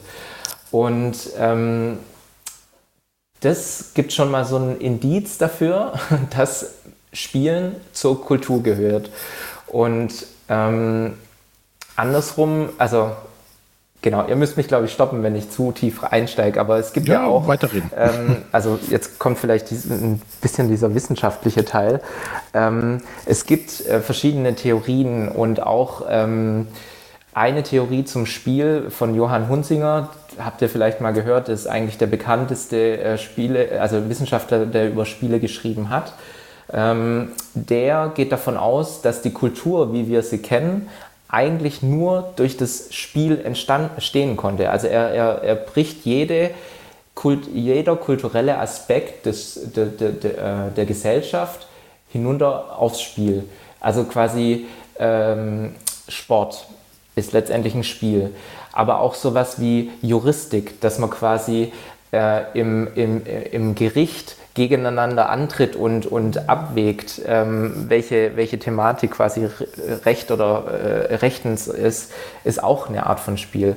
Oder noch, also zum Thema Gewalt, auch Kriege sind letztendlich in einem ganz großen äh, Kontext ein Spiel, ein Wettkampf zwischen Nationen, zwischen Soldaten, zwischen Königen. Ähm, das ist so ein bisschen der Punkt, der quasi, den ich da behandle. Also letztendlich ähm, Menschen haben irgendwas in sich, die äh, irgendwas in sich, das äh, sie zum Spielen anregt. Schon immer und auch immer noch. Auch wenn das quasi jetzt heutzutage eher digital ist, aber äh, Brettspiele ähm, ja einfach äh, das ein Teil davon sind und ähm, genau, und das ist so einer der Hauptpunkte, warum Spiel ein Kulturgut ist oder ein Kulturgut sein sollte. Es ist kein Kulturgut offiziell in Deutschland, aber es sollte auf jeden Fall eins sein. Und ähm, vielleicht noch ein weiteres Narrativ, ähm, das ich herausstellen äh, möchte, ist vielleicht dieses, dieses Narrativ Spielen bildet. Also das habe ich ja vorher schon auch erwähnt, aber das wird auch ganz oft im Kontext von äh, Medien erwähnt, dass Brettspiele eben auch jemanden, ähm, also dass Brettspiele bilden können sozusagen. Und, und Bildung und Kultur, da ist eine ganz enge Verbindung dazwischen. Das muss ich jetzt nicht unbedingt ausführen, aber, aber es, äh, genau, also es, es gibt eine ganz enge Verbindung zwischen Bildung und Kultur. Und das sind so diese Punkte, diese Narrative, äh, die zum einen so äh, zeigen, okay, Spielen ist, oder ja, ich sage jetzt mal, ist Kulturgut und gleichzeitig ähm, zeigt es eben auch, was alles beim Spielen, also was da alles so drunter liegt sozusagen. Auch auf die Gefahr, dass ich mich jetzt sehr unbeliebt mache. Ich finde, ich finde den Begriff, ich finde ja dieses Kulturgutspiel ganz furchtbar. Weil das irgendwie diese Spielen soll für mich niederschwellig sein. Und wenn man jetzt sagt, das ist jetzt Kulturgut, wir machen jetzt Kulturgut, da äh, lernst du noch was und äh, ah, ich, mm, ich, ich habe dann, ich habe immer ein bisschen Probleme mit diesem Begriff und dann auch dieses, ja, wir müssen das, dass das jetzt auch in die Vereins, äh, in die Nationalbibliothek kommt. Da, das ist ja alles ehrenwert, wenn man, aber das klingt für mich auch immer so ein bisschen so nach äh, deutscher Vereinsmeierei. So, wir müssen das alles in irgendwelche Formen gießen und äh, das ist, muss jetzt Kulturgut sein, damit das alles schön geregelt ist. Und dann, wenn das Kulturgut ist, dann kommt das in die Nationalbibliothek. Und äh, wie gesagt, die Gründe oder warum man das macht, ist ja alles äh, wahrscheinlich gut, aber ich mag es tatsächlich nicht. Ich bin da irgendwie nicht so. Ich, ich hänge das nicht so an so eine große, an so eine große Glocke irgendwie. Also. Mhm. Also verstehst du, was ich da meine? Also dieses, auf, wir versuchen dieses, die Brettspiele oder das Spielen irgendwie auf so ein Podest zu heben. Und ich weiß nicht, ob das ja. dem Spielen gut tut. Ja. Darf ich dir dazu eine Frage stellen? Oh, jetzt, jetzt werde ich, jetzt kriege ich, jetzt kriege ich hier den Shitstorm ab. Äh, oh Gott, oh Gott, oh Gott. nee, ja, gar nicht. nein, alles ähm, gut. Eine ganz einfache Frage. Wie reagieren Menschen in deinem Umfeld darauf, dass du Brettspiele spielst? Also Menschen, die dich jetzt nicht unbedingt gut kennen und auch Menschen, die jetzt nicht unbedingt Brettspiele kennen, sozusagen. Wie reagieren die darauf? Ja, ich, ich habe heute, hab heute einen Podcast gehört vom, vom Pod, von Podgamer, dem Potti. Äh, da ging es auch um Brettspielirrtümer und da gab es dann auch so dieser Spruch, so, alle Brettspieler sind Kellerkinder. ne, dieses, du wirst ja. halt gleich so nerdmäßig in eine Ecke geschoben, natürlich. Ja, genau, oder ganz typische Aussage, das ist doch Kinderkram. Genau. Warum spielst genau, du als Erwachsener noch? Das ist doch was für Kinder. Genau, ja. genau, das kann man auch, genau. Das ist ja nur noch, spielen ja nur Kinder. Also. Oder zur medialen Repräsentation, als es noch die Messe Essen, ah nee, dieses Jahr gab es ja, aber 2019. nee, dieses Jahr gab es keine. Ich war nicht, also ich habe keine wahrgenommen. Naja. 2019 war ich auf der Messe ähm, und da ähm, gab es ja diese Preview Night und es gab auch zwei, drei, äh, wie sag, sag mal, zwei, drei, äh, naja, so Journalisten mit Kamerateam sozusagen. Und also zum, genau, ich muss lachen, weil ich es immer noch eigentlich äh, verrückt finde. Die waren da bei einem Tisch und haben da quasi jemanden interviewt. Und auf einmal rennen die raus aus, dem, aus diesem großen Raum, rennen raus. Und ich dachte mir, Wunder, was, was ist denn jetzt los? Okay, ich bin denen hinterher und habe gedacht, jetzt guckt mal, was die, was die jetzt hier filmen. Was war's? Das habt ihr vielleicht auch gesehen. Äh, das, dieses Spiel Kaka Pipi Potti oder irgendwie so. Also, und das wurde da halt dann quasi, der Platz wurde frei und dann konnte man das zeigen. Und ich habe echt gedacht, oh, das, genau das ist das, was quasi gezeigt wird. Deswegen bin ich echt froh um die HR-Doku.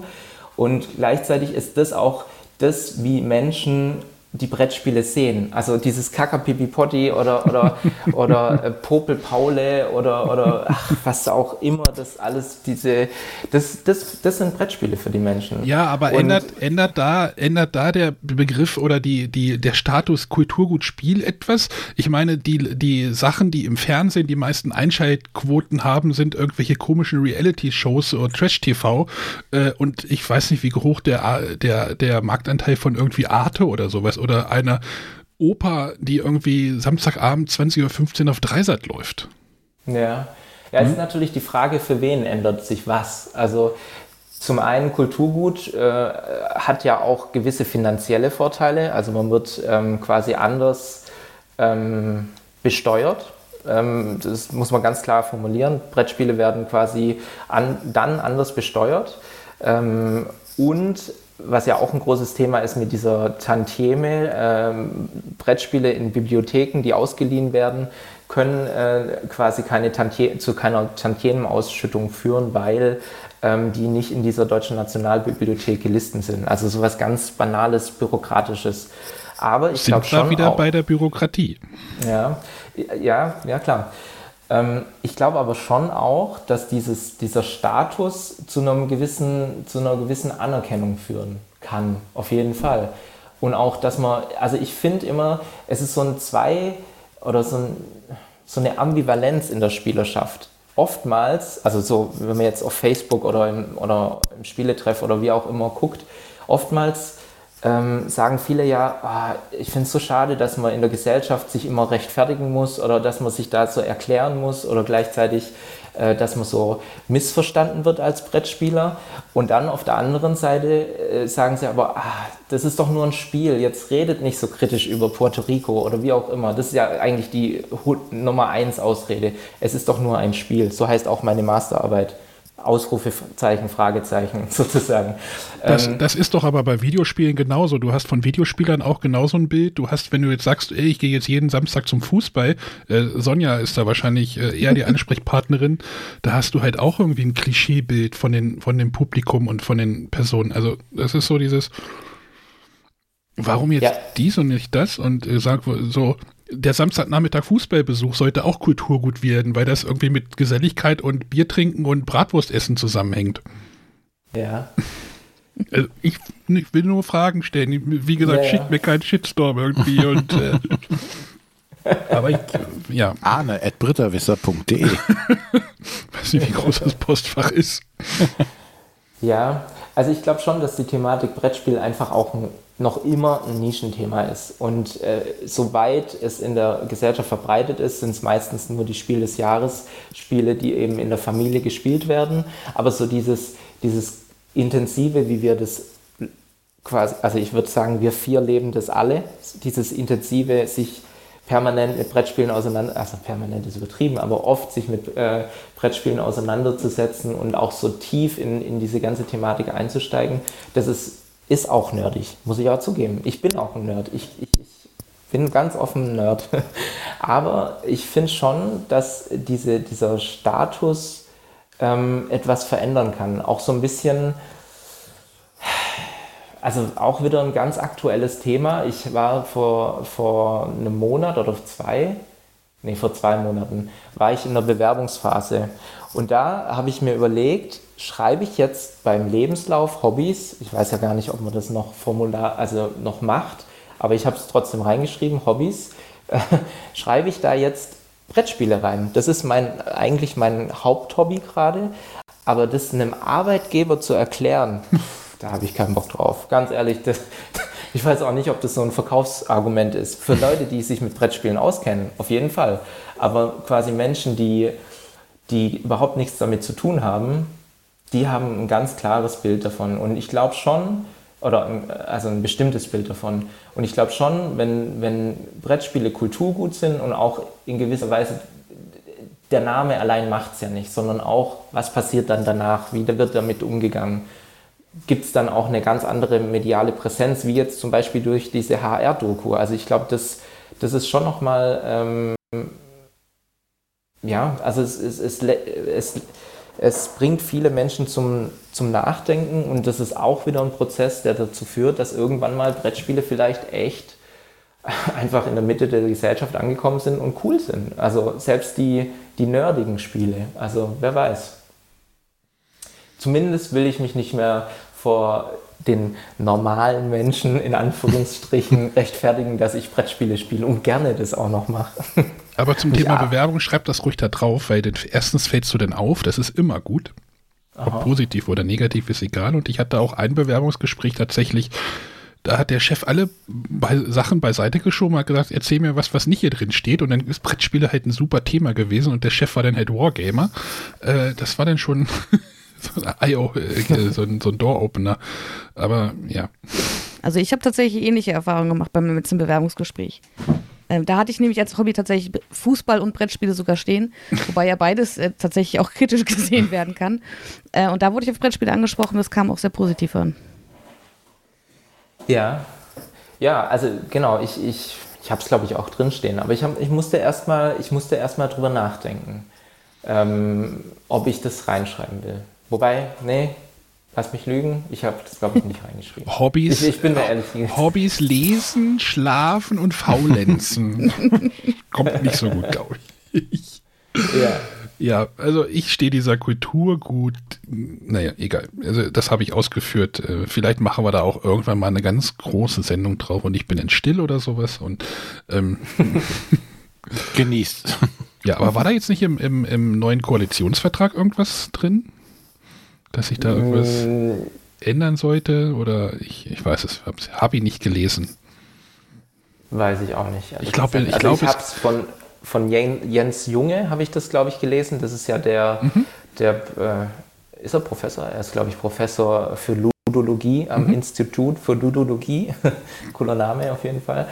Ähm, ich glaube, der hat, es, äh, hat gemeint, dass es in diesem Koalitionsvertrag ähm, ja, nochmal quasi nächste Schritte in Richtung Kulturgutspiel gibt. Ich, ich glaube, die Heute-Show hat ein acht Stunden Hörbuch produziert vom Koalitionsvertrag. Vielleicht sollte ich mir das Ja, einfach mal ja. auf der Arbeit anhören oder sowas. Gelesen von Birte Schneider. Ja. Äh, wenn ich mal zu lange, wenn ich keinen Podcast mehr habe, dann höre ich mir das mal im Auto an. das ist bestimmt ein Gag. So. Ich glaube, das haben wir jetzt auch nur noch angerissen hier gerade, diese Kultur- Kulturgeschichte, aber Genau, ich glaube, wir könnten noch stundenlang machen. Aber ich denke, wir haben mal so einen groben Überblick über die, über ein paar Themen geben können. Ähm, ohne, Arne, viele, ihr ohne viele Spiele zu nennen, finde ich spannend. Also ohne, ohne Spiele aufzuzählen? ohne genau. Name-Dropping hier zu machen. Echt, ich habe doch voll viel Name-Dropping gemacht. Oder nicht? ja, aber das sind ja so, also Oder geht es noch ganz anders? Ja, man kann ja auch einfach kontextfrei in den Raum werfen. Cthulhu Death May Die, was? Hm? Fabelsaft. Fabelsaft. Ja, es sind auch nur T. Ja. hm. Genau. Äh, Arne Sonja, habt ihr ansonsten noch Fragen? Na, nein. Nee. Aber doch, doch, vielleicht, äh, ich glaube, der äh, Edwin hat das ja schon mal nochmal gesagt, irgendwie vorhin, äh, positive Beispiele. Vielleicht sollten wir auf, einem positiven, äh, äh, auf einer positiven Note hier enden. Also du hast ja schon gesagt, Pax Pamir hätte dir gut gefallen in der Umsetzung mit dem Thema, dass das halt so ein bisschen kritischer behandelt oder und äh, das Spirit Island, hast du irgendwie noch irgendwie positive Beispiele, wo du sagst so, ach, da, das haben sie ja clever gemacht oder das gefällt mir oder das ist spannend gewesen, jetzt so, um doch noch Ja. mal ein paar Spiele vielleicht zu nennen, wenn jetzt jemand sagt, so ich möchte vielleicht was. Ähm, also es gibt nicht so viele. Deswegen äh, ist es schwierig. Ähm, ein Spiel, das ich noch nicht gespielt habe, aber das, äh, das ich quasi in der Diskussion äh, mit einem anderen ähm, Brettspiel-YouTuber quasi ähm, gehört habe, dass das gut sein soll, ist ähm, Archipelago. Und da vor allem, weil man eben mit den, mit den Ureinwohnern interagiert. Also quasi auch quasi, wie sagt man, also das ist alles, ich, ich, ich habe es nicht gespielt und ich habe mich jetzt nicht intensiv damit befa- befasst, aber die, die Ureinwohner sind letztendlich nicht nur ähm, quasi Spielsteine, die versetzt werden, sondern äh, es sind eine Mechanik, mit der man interagieren muss. Also man muss, glaube ich, auch darauf achten, dass sie nicht zu wenig äh, Essen kriegen, weil sie sonst verhungern oder auch ärgerlich werden. Ähm, genau. Aber also wie gesagt, es gibt nicht viele positive Beispiele in, dem, in der Thematik. Ähm, daher, ja, vielleicht das noch als Abschluss. Doch keine positive Note. Mm, mm, nicht geklappt. Gut. Ja, Aber Edwin, hast du ja noch Fragen an uns? da ich nicht ganz up to date bin, was ist das Spiel? Also, das werdet ihr bestimmt am Ende des Jahres sagen, aber was ist jetzt so aktuell das Spiel für euch äh, des Jahres 2021? Spoiler Alert. Aber, nee, wir machen ja kein Jahr. Nee, wir machen ja schon Jahr. Naja, also, Oder aktuell. ja, aber wir machen ja so Spiele des Jahres machen wir ja nicht. Aber ähm, ich habe jetzt, oh, jetzt sind wir auch thematisches äh, Spiel. Äh, ich mag tatsächlich, ich habe jetzt das Hadrian 2 tatsächlich jetzt kennengelernt. Da sind wir bei den Römern und die Bösen, die Barbaren, die angreifen. aber wer, wer ganz schön clever, ganz toll findet und ein bisschen mehr Spiel haben möchte, also ein bisschen länger, ein bisschen größer, schaut euch mal unbedingt Hadrians Wall an. Jetzt mache ich eine Empfehlung für Schwerkraft. Es tut mir leid, aber ich habe ich hab das gespielt, habe gedacht, voll geil. Ähm, weil du hast halt, äh, du spielst es über sechs Runden, hast jede Runde irgendwie eine äh, äh, Batterie von irgendwie Arbeitern. Oh, ja, oh Gott, ja, nee, das sind Soldaten, Bürger, äh, Bauern, weiß ich nicht, weiß ich. Also du kriegst halt so Ressourcen, sage ich einfach mal, auf die Hand und dann musst du damit irgendwie, ich setze jetzt den Arbeiter hier ein, mach den da ein Kreuz, das ist halt ein Roll and, oder ist halt ein Flip and Ride Spiel. Also das ist halt wirklich ein großes Spiel mit ganz vielen Feldern zum Ankreuzen und du wirst andauernd für irgendwas belohnt, aber kriegst auch die ganze Zeit irgendwelche äh, Dinge wieder zwischen die Beine geworfen. Das ist, das hat mir echt gut gefallen. Also, aber halt, ne, ganz schön clever, nur halt als XXXL-Version mit Thema. Das fand ich cool. Ist auf jeden Fall mal was anderes. Ja, das ist sehr was anderes. Das ist sehr was anderes. Also, das ist halt ein Spiel, da hast du halt zwei Spielpläne zum Abkreuzen. Die sind halt wirklich so, ja, so, so fast DIN A4. Also hast du zwei Pläne, wo halt sehr viele Kreuze drauf müssen. Ja, und das Tune Imperium fand ich auch sehr gut, aber das will keiner mit mir spielen, ne, René? Ich will es mit dir spielen, aber du kommst ja nicht. Ja, ich will das auch mit dir spielen, nur musst du die Regeln vorher richtig erklären. Du brauchst keine drei Arbeiter, René. ja, genau. Ist immer, noch meine, ist immer noch meine Theorie, dass du keine drei Arbeiter bei Dune Imperium brauchst. ja. Dune Imperium kann ich auch empfehlen, auch den Film dazu. Ja. Ja. René, Sonja, habt ihr noch ein Spiel? Ja, mein persönliches Spiel des Jahres, das äh, wurde ich vor kurzem schon gefragt. Äh, da muss ich wahrscheinlich tatsächlich, jetzt muss ich kurz aufpassen, Marvel Champions nennen. Das war das ähm, mit den Chibi-Figuren, ne? Nein, das mit den vielen Karten. Äh, weil es wahrscheinlich, ich habe jetzt die Liste nicht vor Augen, aber wahrscheinlich das Spiel ist, was ich am häufigsten gespielt habe. Und ähm, wo auch jetzt gerade wieder eine ganze Ladung äh, weiterer Karten äh, weiterer Charaktere und Gegner gekommen ist und wo ich mich schon auf den Weihnachtsurlaub freue, ähm, dass man da das weiter erkunden kann, und weil sich eben jeder Charakter anders spielt und auch die Gegner anders spielen. Und das Beste ist, dass du warst vor einem Jahr noch gar kein Marvel-Fan, ne? Nee, ich, ich habe Marvel ignoriert. Ich wollte damit nichts zu tun haben. Es war mir alles zu blöd. Und mittlerweile habe ich äh, alle Filme gesehen, die bis, bis heute. Ist Eternal schon? Nee, der ist doch nicht im Kino, oder? Doch, Eternal Den ist schon im Kino. im Kino. ja. Ähm, aber bis dahin habe ich alles gesehen und ähm, ja, bin jetzt äh, voll drin im Marvel-Universum. Und Sonja, die Ant-Man-Filme waren nicht die besten. Auch ich fand sie gut. Nee, äh, nee, irgendeinen anderen Film fandest du auch gut, wo ich gedacht habe, so. Ich fand auch den ersten Halt gut. Oh ja, genau, das, ich das. Ich bin halt leicht oh, ja. zu beeindrucken. genau, also jetzt kommt der Shitstorm. Da war irgendwie so. Wenn er nicht kommt, denn jetzt. Ich habe mich aber auch in den neuen halt gewöhnt, ja. Das ist, ist schon okay. Sonja hat es nicht so mit Veränderungen. das stimmt. René, hast du noch eins? Nee, ein Spiel habe ich jetzt in dem Sinne nicht. Buh. Buh. Arkham Horror dritte Edition, so, damit es noch mehr Leute kaufen.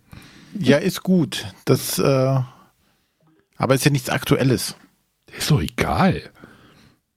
Gibt doch sowieso keine neuen Spiele, also. Natürlich nicht.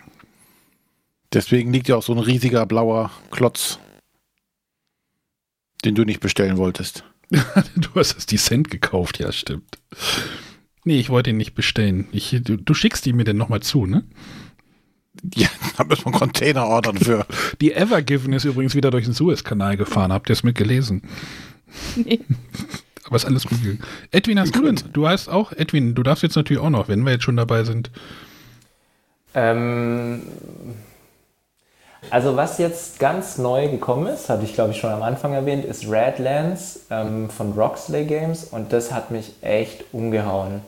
Ich habe das jetzt eine Handvoll mal gespielt und ich fand es so cool, also wirklich so cool. So eine, also alles einfach, dieser Formfaktor in dieser kleinen mhm. Box, aber auch diese Variabilität, die quasi ein Kartenspiel äh, machen kann. Es ist teuer, auf jeden Fall für ein Kartenspiel, aber irgendwie als, also ich habe früher ganz viel Magic gespielt und irgendwie ist es genau das, was es, ähm, also ist für mich Magic in einem kleinen Format, klar mit anderen, also noch ein bisschen anders, aber irgendwie, ja, richtig, richtig cool, Redlands.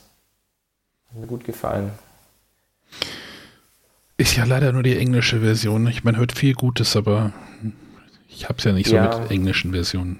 Ja, aber Roxley ist da daran, das mit den deutschen Partnern zu lokalisieren. Müsste wahrscheinlich dann Spieleschmiede wahrscheinlich sein, oder? Könnte wahrscheinlich, ich mir vorstellen. Also, ich gucke ja. gerade schon.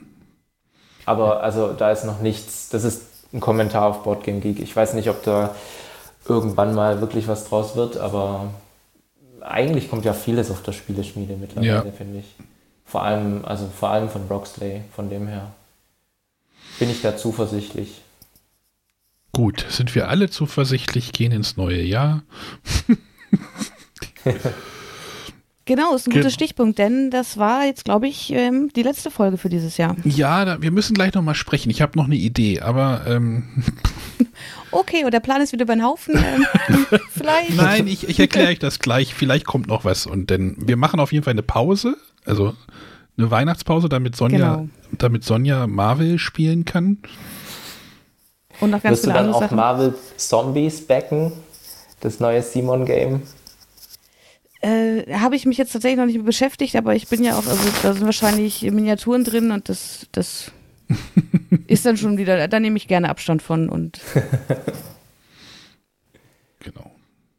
Also wir, wir überlegen gleich nochmal. Entweder kommt noch eine Folge oder die kommt später. Wir, Irgendwas. wir haben was Besonderes für euch, sagen wir es mal so. Das, das, die Planung ändern wir jetzt nicht, also nur ein bisschen zeitlich, den zeitlichen Ablauf. Egal. Werdet okay, ihr da sehen. bin ich gespannt. Äh, auf jeden Fall, ja, schickt uns gerne wieder äh, Fragen der Woche, die wir beantworten, aus denen sich vielleicht wieder solche äh, spannenden Folgen ergeben, für die wir uns dann auch einen Gast suchen würden. Also, wenn ihr Fragen an uns habt, einfach her damit Oder in den Discord. an den Discord oder per WhatsApp. Ich habe dir noch kein Paket geschickt, ich habe gerade keine Kartons mehr. Äh, an die 0170 5444 843 könnt ihr WhatsApp-Sprachnachrichten schicken. Ich habe auch gerade das Konto wieder aufgeladen, sonst hätte mir Kongstar äh, den Account gerade, die, die Prepaid, die Prepaid-Karte abgedreht, deswegen muss, also man muss die irgendwie alle 15 Monate irgendwie aufladen, sonst äh, wird die abgeknipst. Äh, habe ich mal wieder gemacht. Läuft also weiter die Nummer. Sehr gut. Okay, dann Genau. verabschieden wir uns für heute Ja. und äh, Äh, Edwin, wo kann man dich denn finden, außer bei Facebook? Wenn man irgendwie noch Wo kann man mich finden? Beim Spieletreff Schorndorf? geht vorbei, ist super Spieletreff. Habe ich ja, ja wirklich ähm, in Corona-Zeit ein bisschen schwierig, aber Mhm. generell schon. Äh, wie, wie meinst du das? Wo kannst du mich finden? Naja, wenn man jetzt irgendwie nochmal Kontakt zu dir aufnehmen will, wahrscheinlich. Facebook hat super funktioniert, kann ich aus Ja. eigener Erfahrung sagen. Facebook, ja, wahrscheinlich, genau. wenn, wenn der nächste, es gibt ja noch BR, NDR, WDR, nee, WDR warst du schon, MDR, Ja, SWR wäre mal cool. SWR, genau. Ja, ja, Genau, damit sie- Heimspiel für mich. Naja, ja, genau. Gut. Alles klar. Gut, also vielen Dank nochmal für das kurzfristige Einspringen und die überfallartige äh, Einladung hier in die Sendung. Ja, Äh, gerne. Hat auf jeden Fall Auch Spaß danke gemacht. für die Einladung. Hat wirklich Spaß gemacht. Genau. Und dann äh, verabschieden wir uns, würde ich sagen. Jetzt habe ich Sonja es wieder aus der Hand genommen. Entschuldigung. ja, ich bin's gewohnt. Siehst du, manche Dinge ändern sich denn doch nicht. Okay, dann tschüss, bis zum Tschüss. nächsten Mal. Tschüss. Tschüss. Ciao.